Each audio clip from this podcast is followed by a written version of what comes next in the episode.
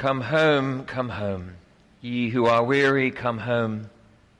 Earnestly, tenderly, Jesus is calling. Amen.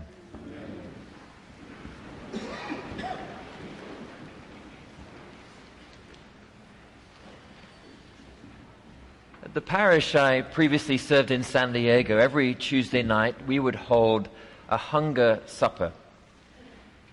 Typically, the folks who gathered around the tables in the parish all lived on the street, or they were housed but food insecure, not able to make ends meet and put bread on their own tables at home.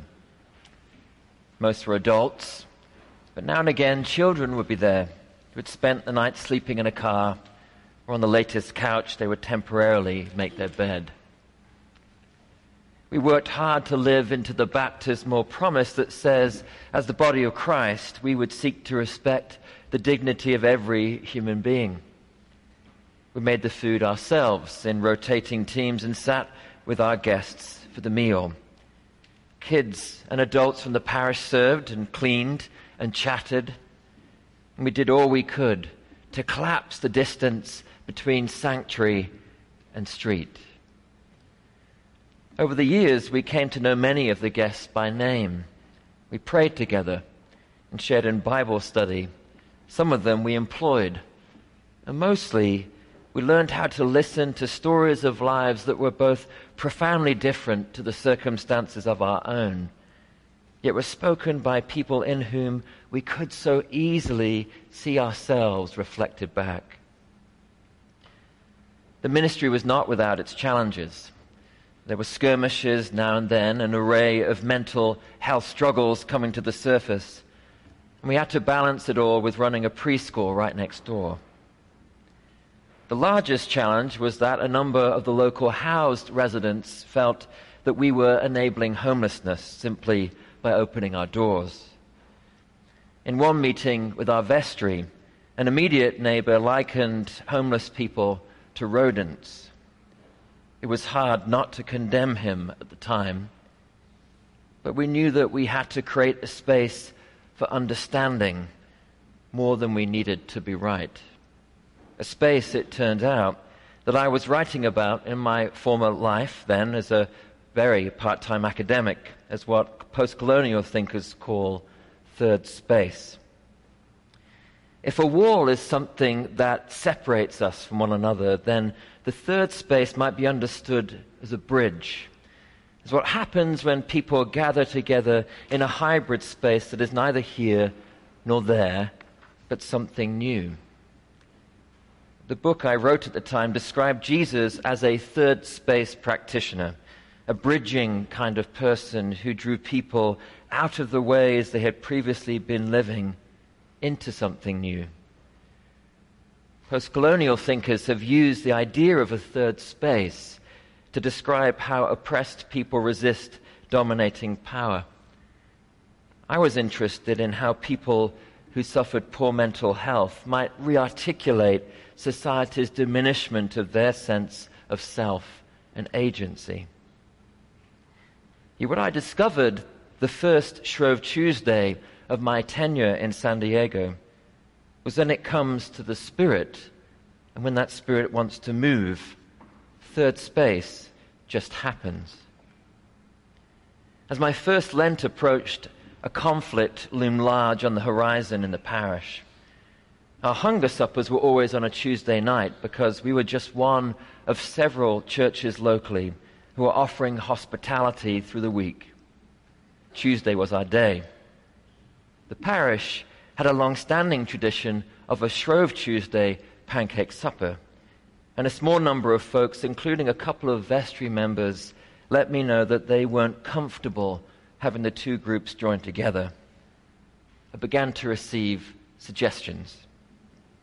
Perhaps they can come another time, earlier, or later, just not then. Maybe we could feed them outside or in another part of the church or give them food to go. The reasons offered for why we might make a change varied, but none of them were especially valid. We won't have room. This is the best one. The kids will eat all the pancakes first. People won't know where to sit. until at last one of them told me the truth. I just don't like the smell. That was clarifying. Having been there for all of seven months, I decided that if the honeymoon was going to be over, then this was a good reason for it to be so. I offered the decision that we would share one table at the same time and celebrate Shrove Tuesday with a pancake hunger supper. Needless to say, some folks didn't come to Shrove Tuesday that year and made no secret of the fact afterwards. However, those who were excited about the prospect went all in. We decorated the hall in Mardi Gras colors, hired a live band, and had more pancakes than we could have eaten. It was the first time for many parish families to get to sit with the weekly guests at the hunger supper. Two of our own kids were young enough to sit on our knees. It was a holy night. Yet the Spirit would make her entrance late on. As the band took a break toward the end of the meal, one of the guests, whom we had not seen before and it turned out wouldn't see again, stepped forward to ask if he could sing a song.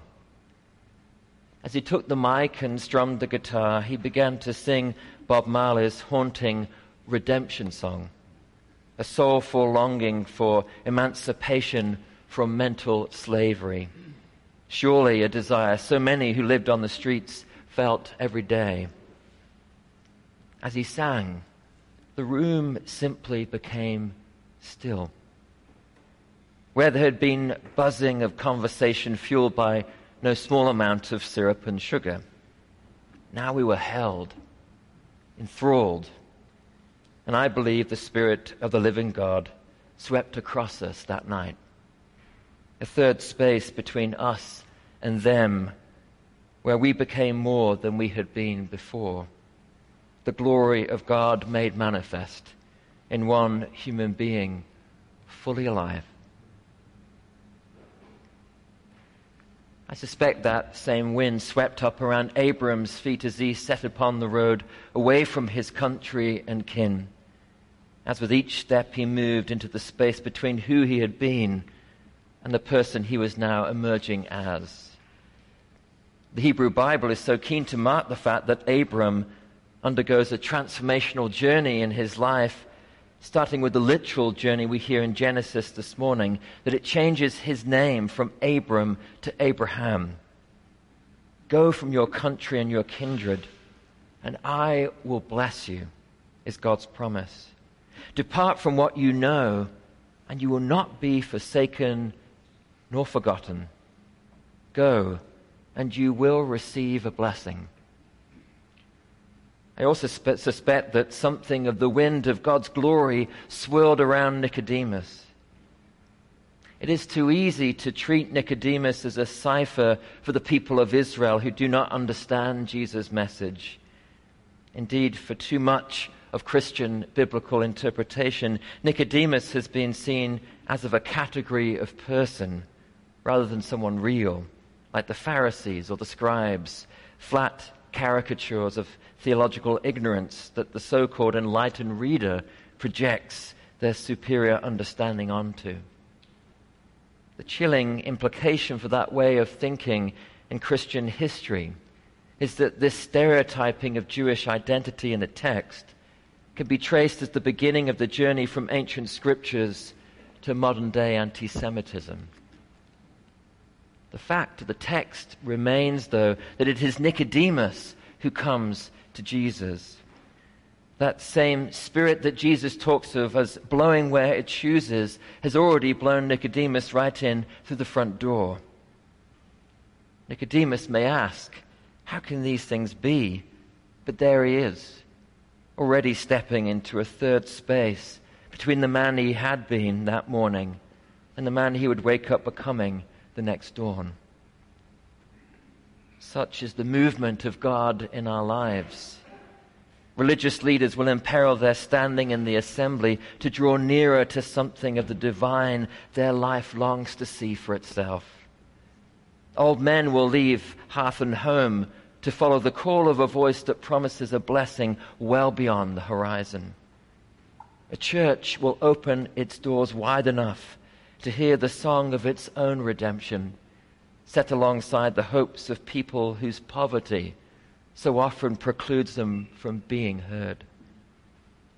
Such is the movement of God in the lives of people who feel something of that spirit about the life, something that they see that can't be remain as it is.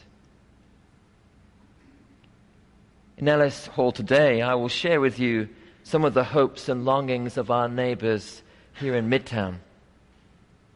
One of the desires of the Spirit we heard articulated to us by our neighbors about communities of faith is that we might have bigger doors, doors that will have sufficient room to let the city in, doors that will have room in us for us to step back out into the city. The shape of our future ministries and life together remains unknown. What we do know is that the Spirit is moving in this place. The same God who so loved the world that it might have life. So let us trust that the one who calls is faithful and open these doors as wide as they will go. Amen.